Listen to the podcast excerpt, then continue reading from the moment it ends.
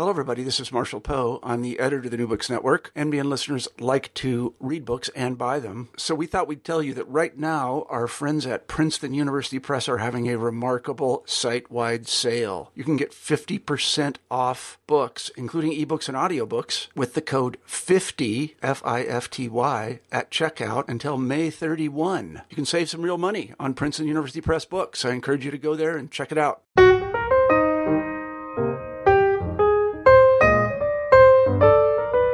Today we're talking with Stephen H. Grant about his dual biography of Henry and Emily Folger entitled Collecting Shakespeare.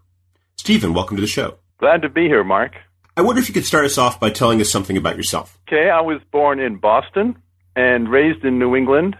I went to Amherst College, and that's where I learned about Henry Folger because he graduated 84 years before I did. I went into the Peace Corps. I was in the Foreign Service. And when I retired from the Foreign Service, I devoted myself exclusively to writing biography, and this is my second biography. What was it that led you to make the Folgers the subject of your second biography? Was it that long burning interest, or did it was this something that cropped up in a different context and you came back to it? It was not long burning. When I returned from serving abroad, I wanted to join cultural institutions in Washington, D.C and the Folger Shakespeare Library was one of them. And after I joined, I took a curator's tour of the library, which is right across from the Library of Congress and two blocks from the U.S. Capitol. And the curator talked a lot about the founders, Henry and Emily Folger. And at the end of the tour, I asked whether there wasn't biography of the Folgers in the gift shop that I could get. And the curator surprised me by looking down at the floor, shaking her head, and saying, No one has written one yet.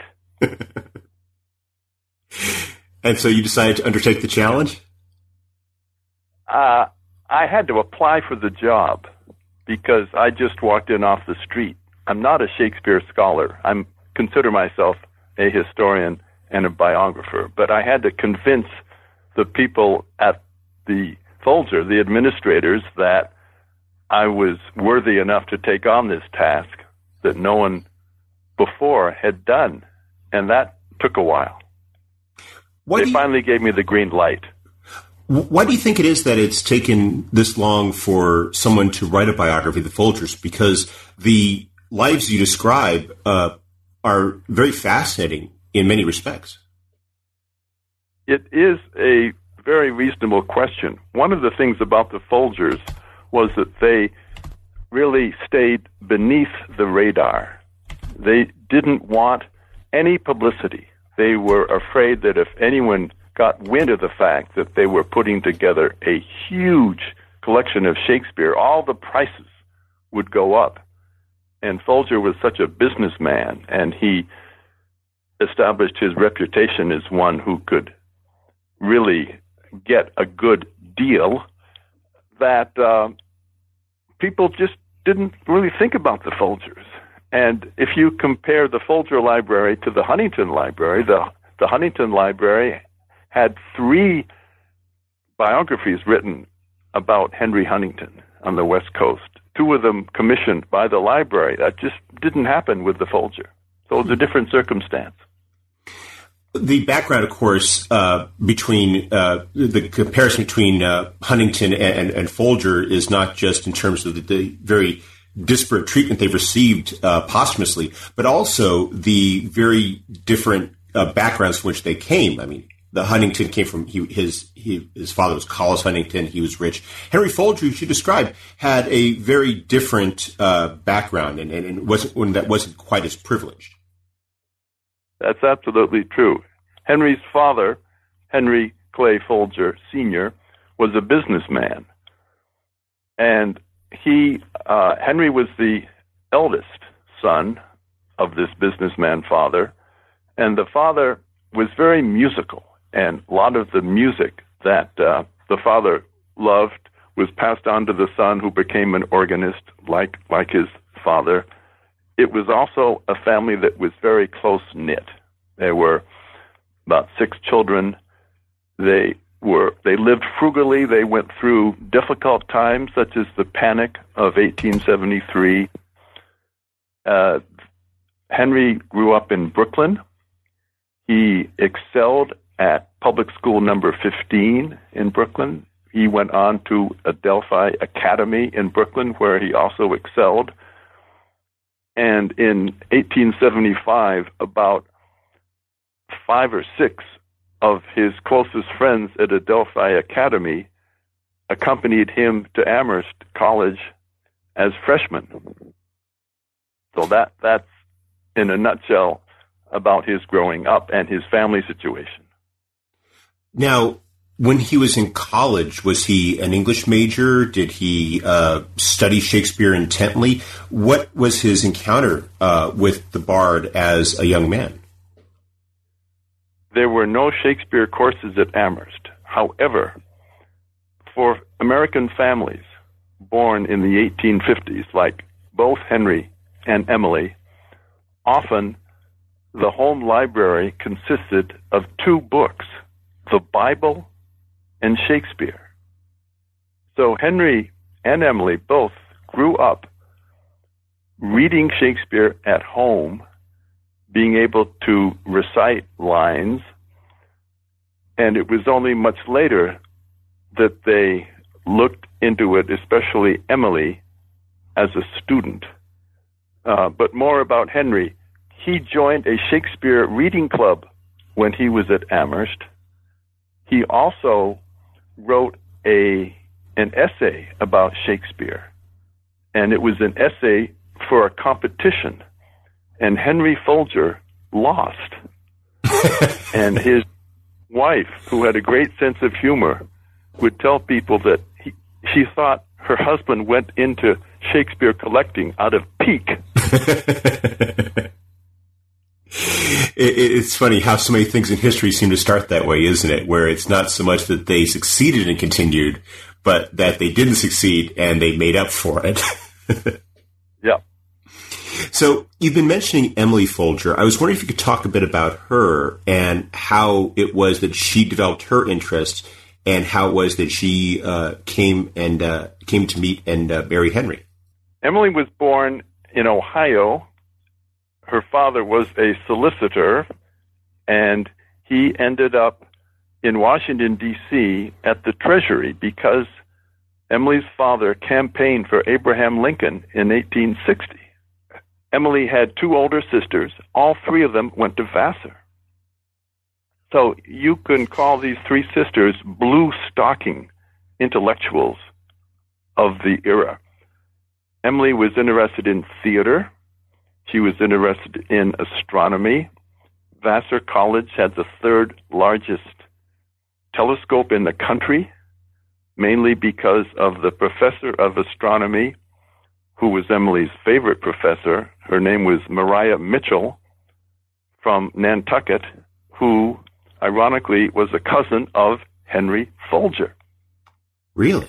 Emily was elected president of her class of 36 and in those days, when you're elected president of your class, it's for life. She undertook a master's degree in 1896, the topic of which was the true text of Shakespeare. This was a year when only 250 women in the country received master's degrees. So she was really among an elite.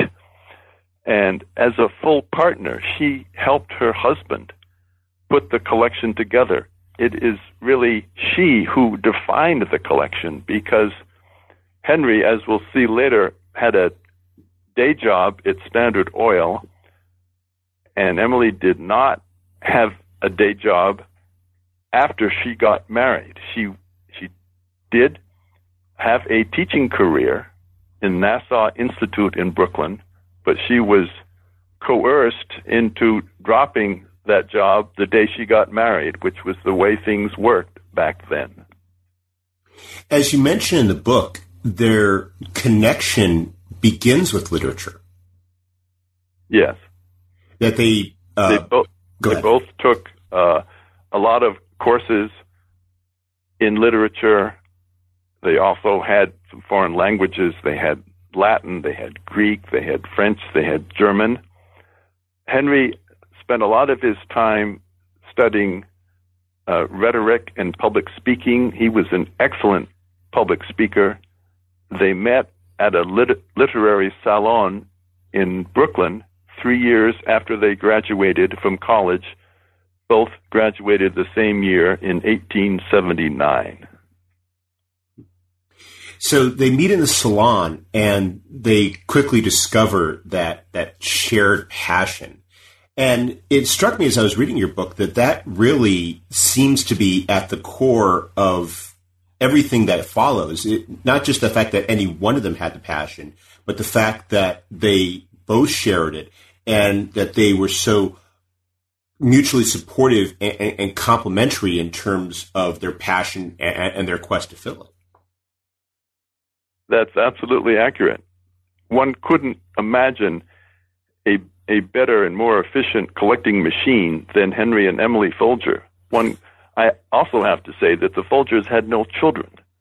So if if you have a lot of children or even one, then obviously the thoughts of what you do with your disposable income and how much time you have is pretty much determined by your family. So they did not have children. They were entirely devoted to each other, and they both loved the bard, and I call that the the greatest literary ménage à trois in history. Henry, Emily, and Will. I, wonder how their partnership played a role in another respect, because you describe how they really tried to be very low profile. They tried to be very uh, circumspect, very uh, you know, very under the radar. And when you uh, describe, uh, you contrast that with uh, some other collectors who would have agents out there, and it, it, seems that one of the things that really made their low profile, uh, the Folgers' low profile, possible is the fact that they provided so much mutual support for each other that they didn't need to have a whole group of other people out there doing so much of the work for them. It is absolutely true that the Folgers did not have a staff. Henry Huntington in the St. San Gabriel Mountains in, outside of Los Angeles had a huge staff in his library. And Henry and Emily really did everything themselves, with the exception of Henry's private secretary at Standard Oil, who back in those days did not see any conflict in taking care of some of his boss's avocation as well as his vocation. So Henry's private secretary typed up all of the bid lists, for instance, going from Henry to the 600 booksellers that he corresponded with, including 150 in London alone. Wow. You've been mentioning Standard Oil, and as you describe in the book, that's a huge part of the Folger story. I was wondering if you could speak a bit as to how it was that Henry Folger came to be employed by Standard Oil and what uh, role he played within what was at that time one of the largest corporations in America it was very fortuitous for Henry that one of the classmates at Adelphi Academy, whose name was Charles Pratt, had a father who worked at Standard Oil. And this father is someone who was a refiner himself. Charles Pratt Sr. in 1869 was the largest oil refiner in the country, and he was bought out by John D. Rockefeller.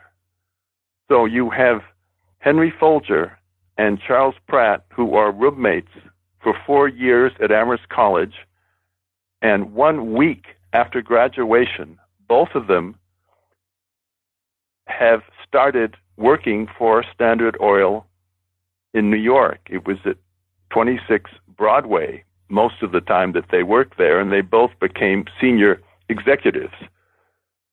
So who knows what the story would have been in terms of Shakespeare or in terms of the employment that Henry ended up doing. He he was thinking of continuing on in education, perhaps teaching. He was an excellent mathematician. That field interested him. But a lot of the people who came into Standard Oil came in on the uh, apron strings, one can say, of someone else in the family or uh, related to that person. And uh, that explains pretty much how Henry ended up in Standard Oil. But the fact that he served probably more years than anyone else, he worked at Standard Oil for 49 years. He had no other employment. Then he retired. And as you mentioned in the book, uh, you or as you detail in the book, really, the employment of Standard Oil really is the key to his ability to build up this collection. And it's not just a matter of that Standard Oil paid him to do a job. As you describe it, the various paths that Standard Oil took as a corporation uh, in the late 19th and early 20th centuries are at the heart of how Henry Folger accumulated the fortune that made his collection possible. Henry started as a statistical clerk. He later became head of the manufacturing division, which means head of the refineries. He was appointed director of Standard Oil.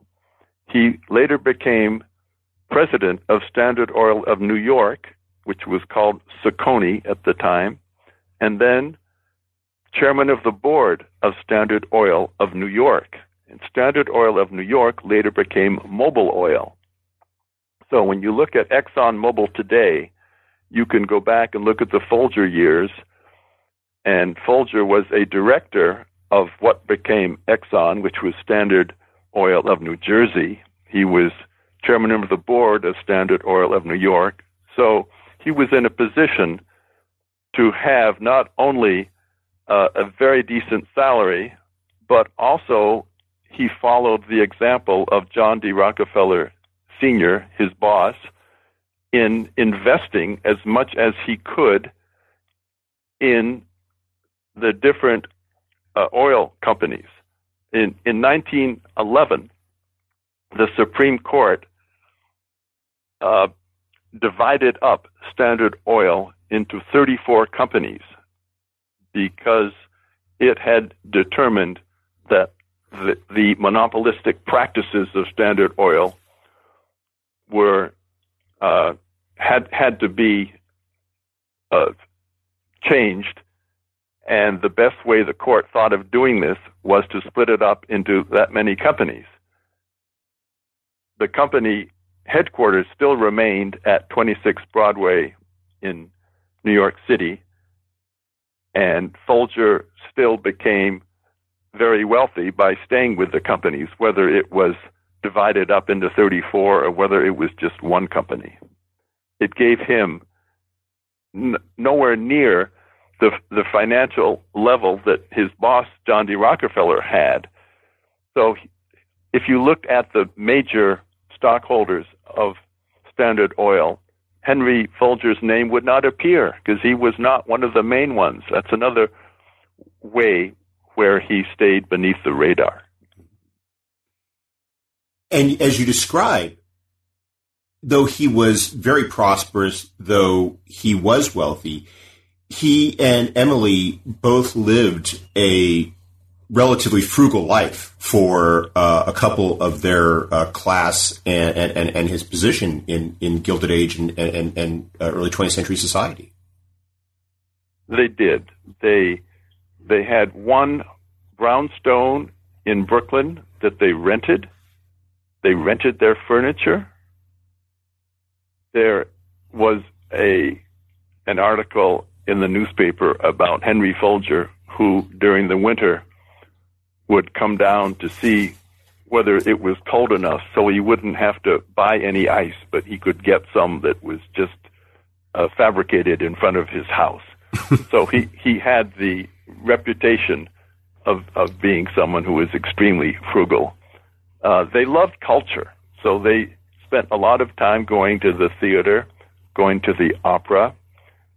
They splurged on a car from time to time. They, they owned a Pierce Arrow, whereas early on they would be using a horse and buggy. But they certainly had the reputation of being very frugal. They did not have a secondary home. They did not own a string of race horses. They didn't have a private railroad car.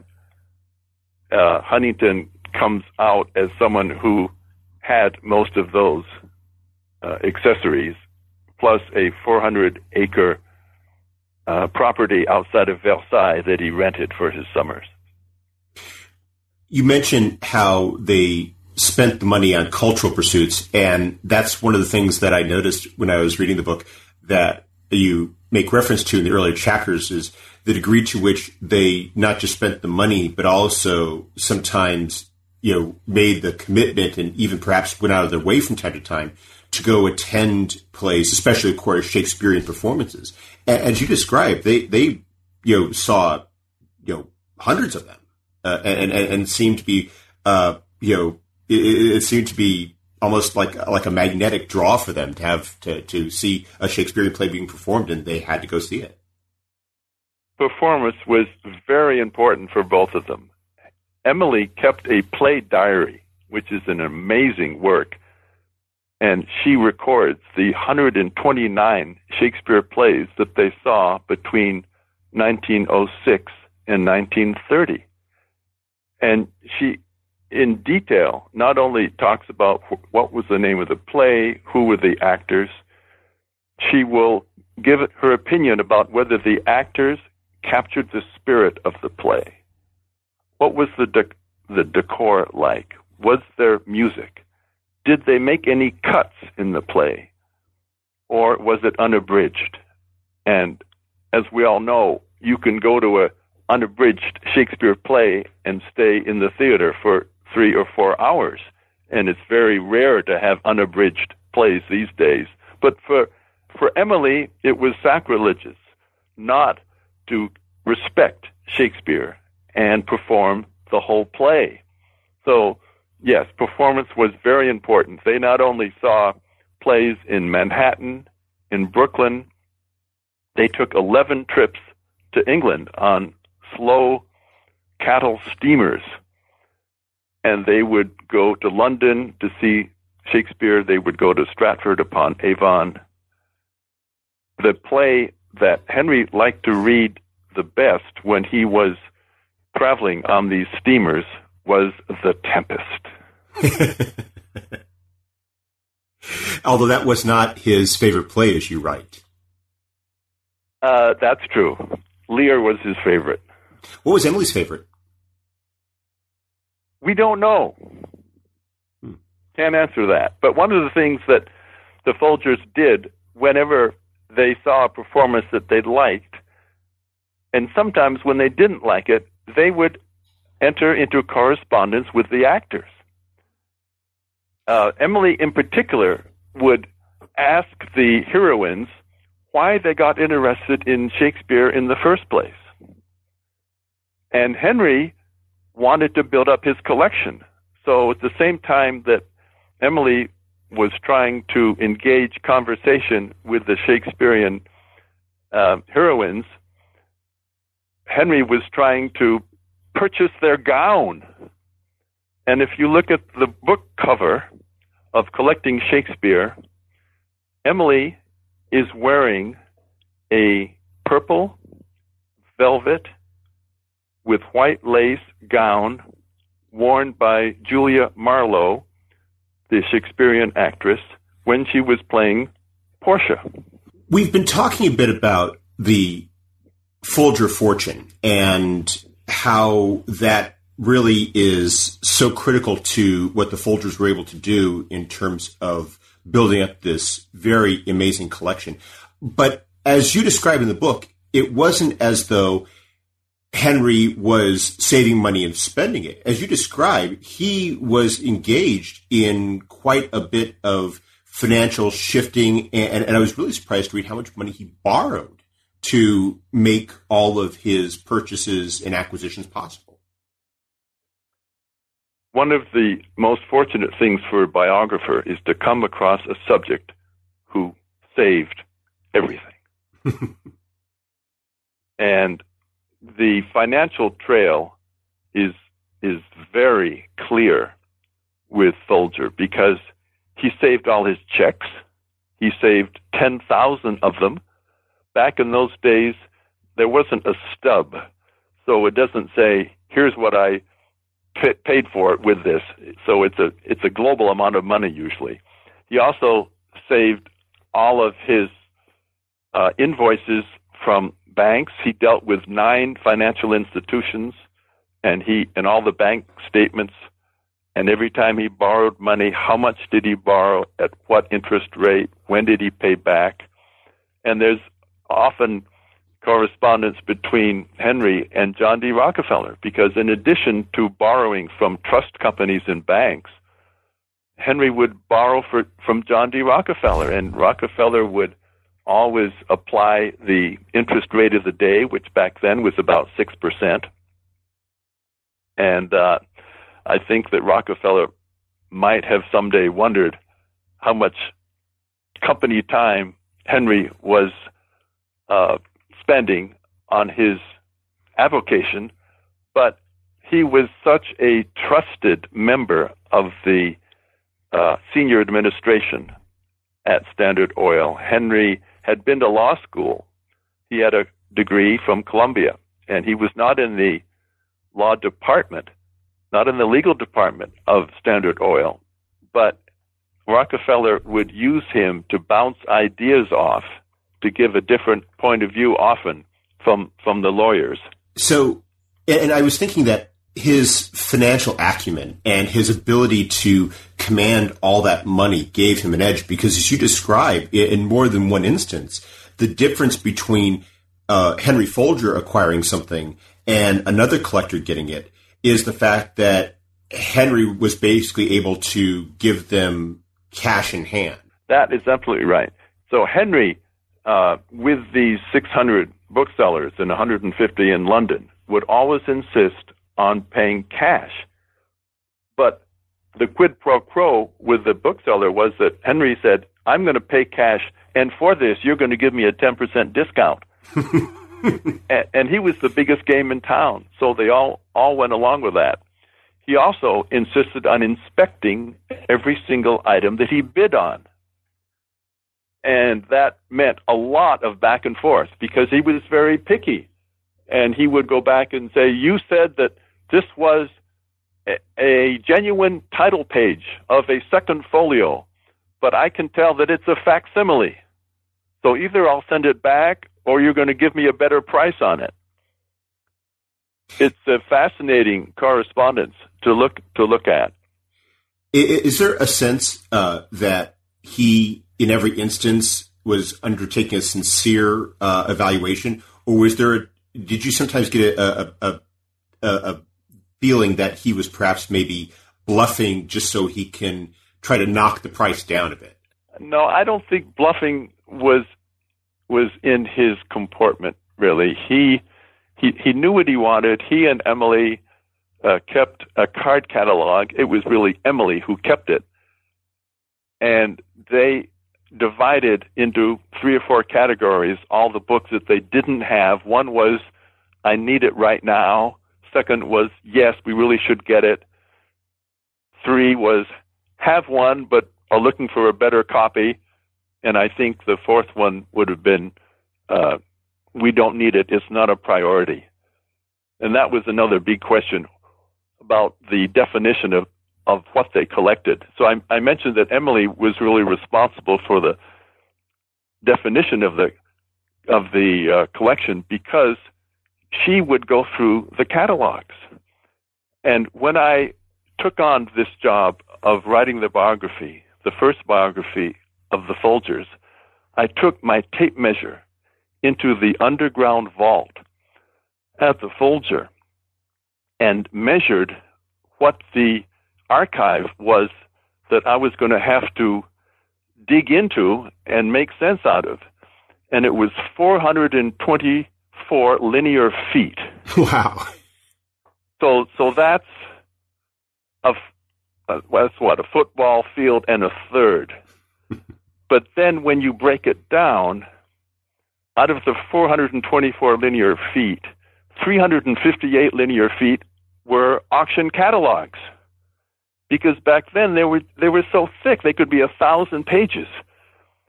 Emily would get these catalogs that her husband had brought home from Standard Oil because that was the address that was used. And she would go through the catalogs, look for books mainly between 1475 and 1715, mainly having to do with Shakespeare, but not entirely. And she would turn over the corner of, of the page, and against the item, she would put question mark as though when Henry came back from Standard Oil, she would say, Henry, don't we need this one for our collection? And then Henry would stay up half the night putting together a bid list, had his secretary type it up, he signed it, and it went off to London. Hmm. We've been speaking a lot about the acquisition of the collection. I was wondering if you could talk a bit about the collection itself. As you just uh, referenced, that they, generally speaking, were looking in a certain chronological range, uh, going from the late 15th uh, to the early 17th uh, uh, centuries. I was wondering if you could talk 18. a bit. Uh, oh, 18th century, excuse me. I was wondering if you could speak a bit more as to what particular uh, items or categories uh, were they uh, looking for, and, and, how their focus changed as they acquired certain items and basically and and, and you know satisfied certain needs. Yeah. The Folger Library is known especially for its collection of what's called the First Folio, the First Shakespeare Folio. It's a compilation of 36 Shakespeare plays that was published in London in 1623, seven years after Shakespeare died. There was no assumption that Shakespeare was interested in having his plays printed. For him, performance was everything. And there were about a thousand copies of this large book. It's about 10 inches by 13, almost a thousand pages.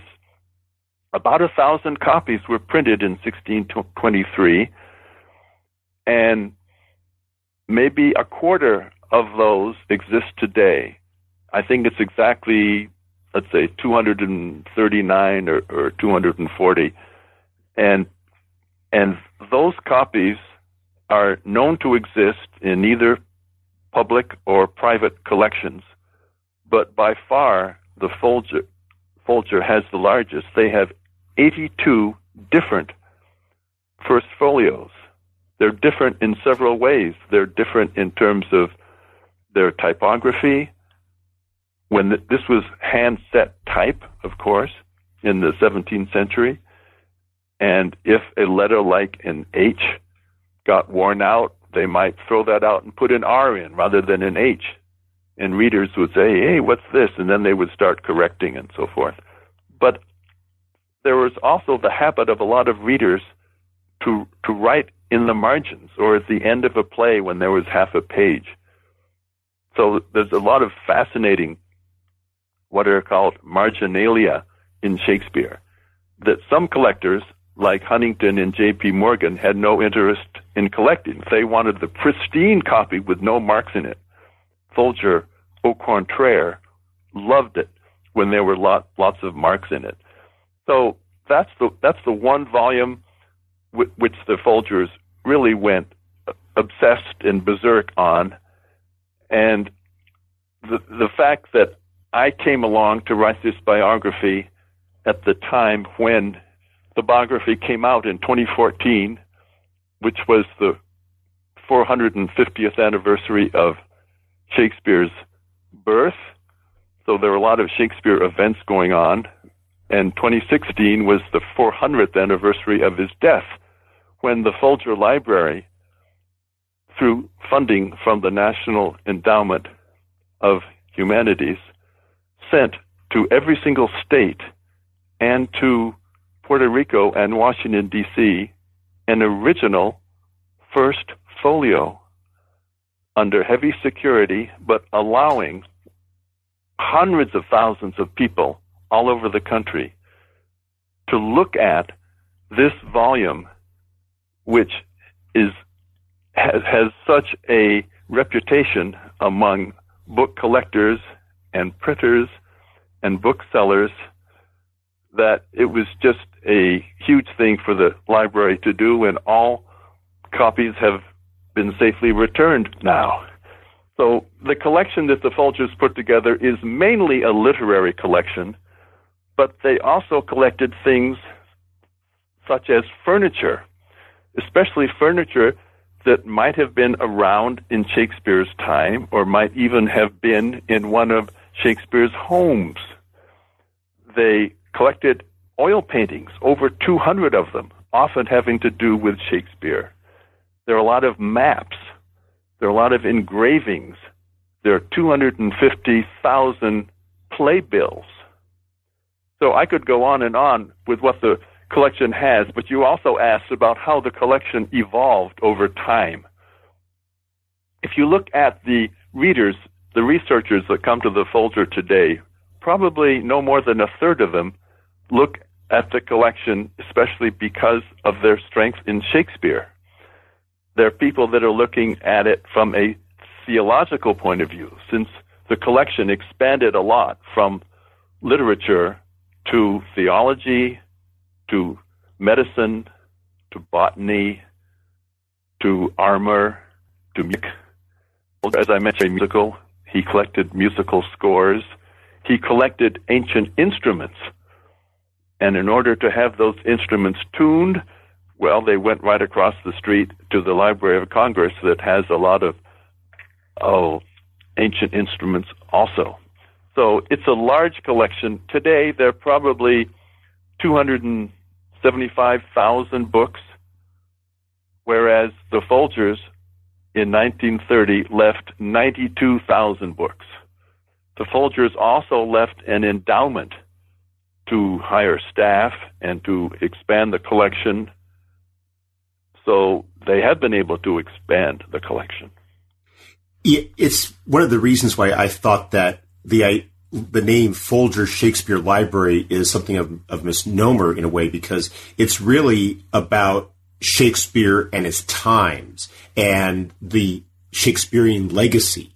As you describe, they today the collection has uh, items going up through the 20th century about Shakespeare and uh, and and his impact upon uh, civilization. The term that's used today for the era that the Folgers collected was is called early modern. Uh, so that was pretty much the the dates that I mentioned before of 1475 to 1715. Uh, so we're talking about really after the Middle Ages. You're talking about the Renaissance, talking about the, the Tudor period, the Jacobean period. So did Henry and Emily uh, have distinct roles they played apart from just say uh, Henry's uh, you know monetary acumen and uh, Emily's perusal of catalogs and and cataloging of their collection, or was it more of a cooperative process in terms of the decision whether to acquire certain volumes or uh, or how to uh, organize them?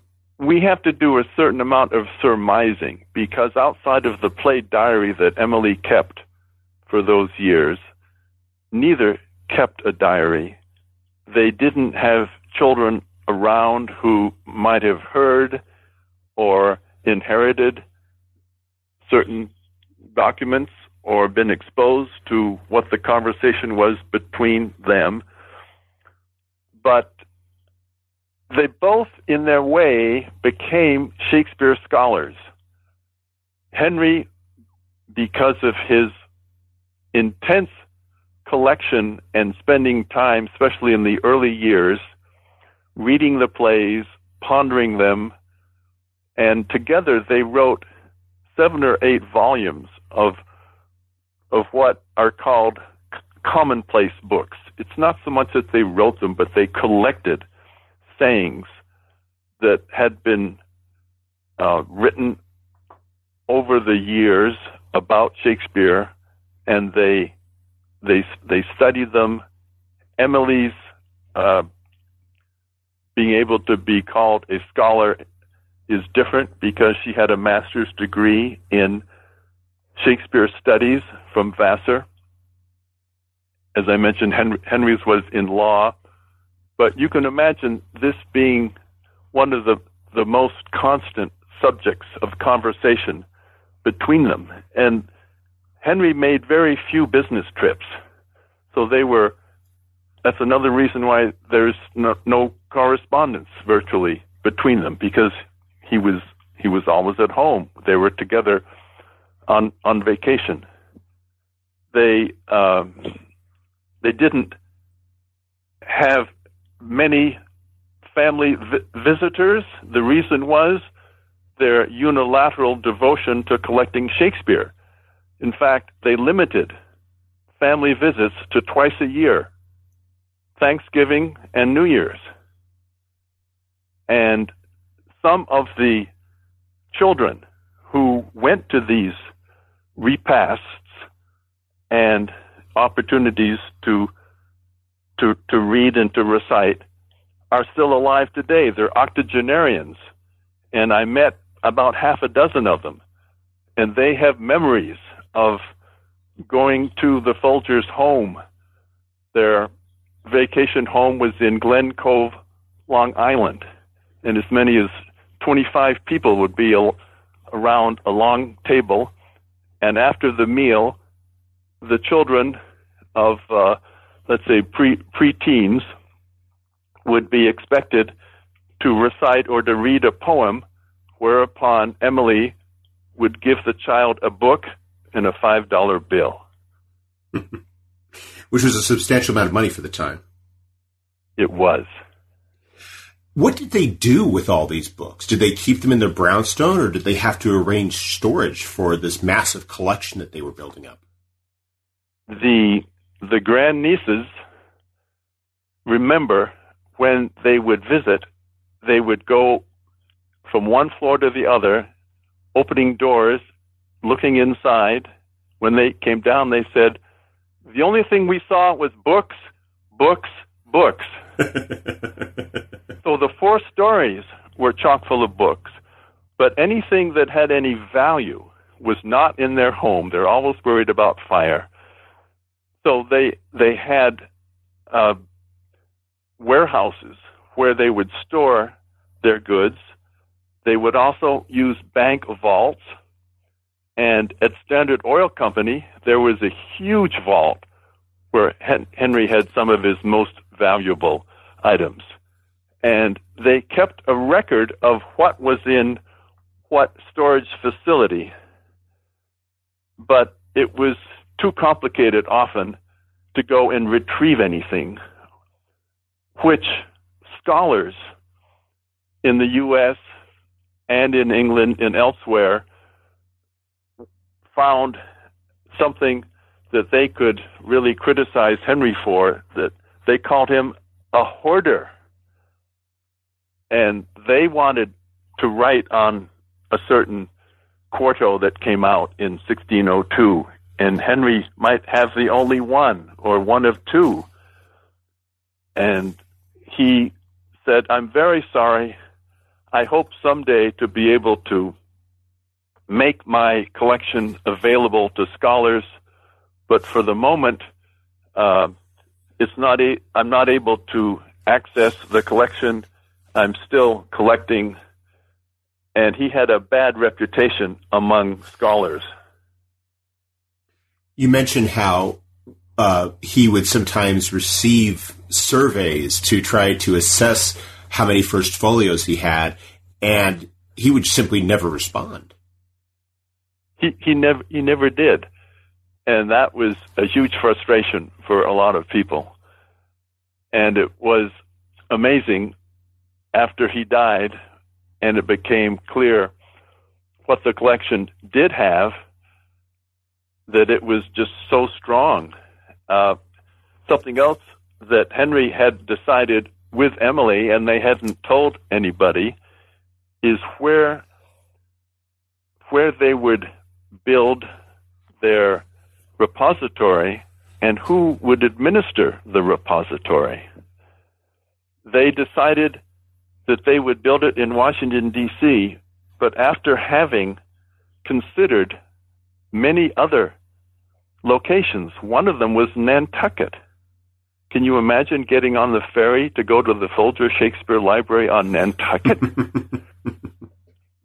Nantucket, because that's where the Folgers have been living for 300 years. The first Folgers settled on Nantucket Island. Today there are five Folger families there, but that really didn't make any sense. The location that wanted the collection more than anyone else, as you might imagine, was Stratford upon Avon, where all of the books really came from. And Henry resisted all of the pleas to return to England the great collection.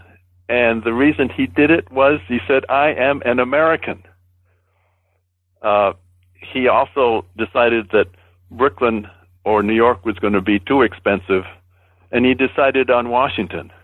Uh, one of his classmates at Amherst said, There's no reason why Washington, D.C. should be known only as a political capital.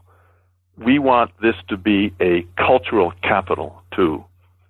So that was always an interesting question of uh, where the library would be uh, selected. And then the, the other similar idea was that once it was selected and built, who was going to administer the Folger? And the library was something that Henry Folger did not want to be public. He was very wary of le- leaving all of his life's work in a collection to political whims. And it was only after he died in 1930, which was two years before the library opened, that people learned that he had asked the trustees of Amherst College to administer the Folger Library. And it was amazing for a, a liberal arts college in Massachusetts to be asked to administer a private research library 400 miles away. And the trustees had to say, well, do we want to take this on? And the will said if Amherst does not acquiesce to being the administrators, then uh, University, let's see, University of, of Chicago, and then another possibility was that the Library of Congress, but that would have been the government, and Henry didn't want that to happen. And the financial committee of Amherst College looked at Henry's finances after he died in 1930. Well, guess what? The Depression had decreased the value of his financial holdings by one half. And this was when Emily came in and she said, well, I can, I can add to my, my late husband's, uh, estate with my own finances, and she gave three three million dollars, which allowed the ten million dollar endowment to uh, take effect. But those were times when it was very unclear after Henry died whether Emily would soldier on alone. And yet, as you make clear in your book, it really is the point at which we really do see how complementary and cooperative their enterprise was because she really, for the last six years of her life, uh, uh, she really does take the lead and realize so many of the dreams that they had for their collection. She did. Uh, one of the things that she had to learn how to do was to make decisions on her own because she was always part of the decision making, but not really the main decision maker. She relied heavily on the Librarian of Congress, Herbert Putnam. The two of them got along very well. Uh, Emily found herself involved in hiring staff and also choosing what uh, areas the library should continue to purchase materials in. She even got involved in the very minor role of buying pistols and ammunition for the Folgers security guards. because in the early days there was a shooting range in the basement of the Folger, long since gone. I imagine they needed the space for so many of these other acquisitions that they continue to accumulate. That's right. And in in 1980, the Folger doubled the size of its reading room for researchers. Well, uh, we've taken up a lot of your time, but before we go, I was wondering, uh, Stephen, if you could tell us what you're working on now. Well, I, I am doing things which I describe with the four letters of the word bait, B A I T. So the B is blogging. I'm a guest blogger on my publisher's website, Johns Hopkins University Press. I blog also regularly on a website in Stratford upon Avon called bloggingshakespeare.com. The A is articles. I'm still writing articles. The last article published in the Martha's Vineyard Historical Journal, and it was about Benjamin Franklin's grandfather, whose name just happens to be Folger. Peter Folger. Peter Folger's daughter married Benjamin Franklin's father. So I'm still staying with the Folgers. So that's the B, and that's the A. The I is interviews such as this one with you today, Mark. and the T is talks. So far, I've given 70 Folger talks. And certainly the fact that the first folio was going around the country allowed me to be present at some of those events. And I'm putting together a book tour for the UK in October of this year. So that's it for me. B A I T rather than another book. well, I hope that your book tour is a big success, and I want to thank you for taking some time uh, out of your day today to uh, speak to us. Thank you, Mark. Thank you.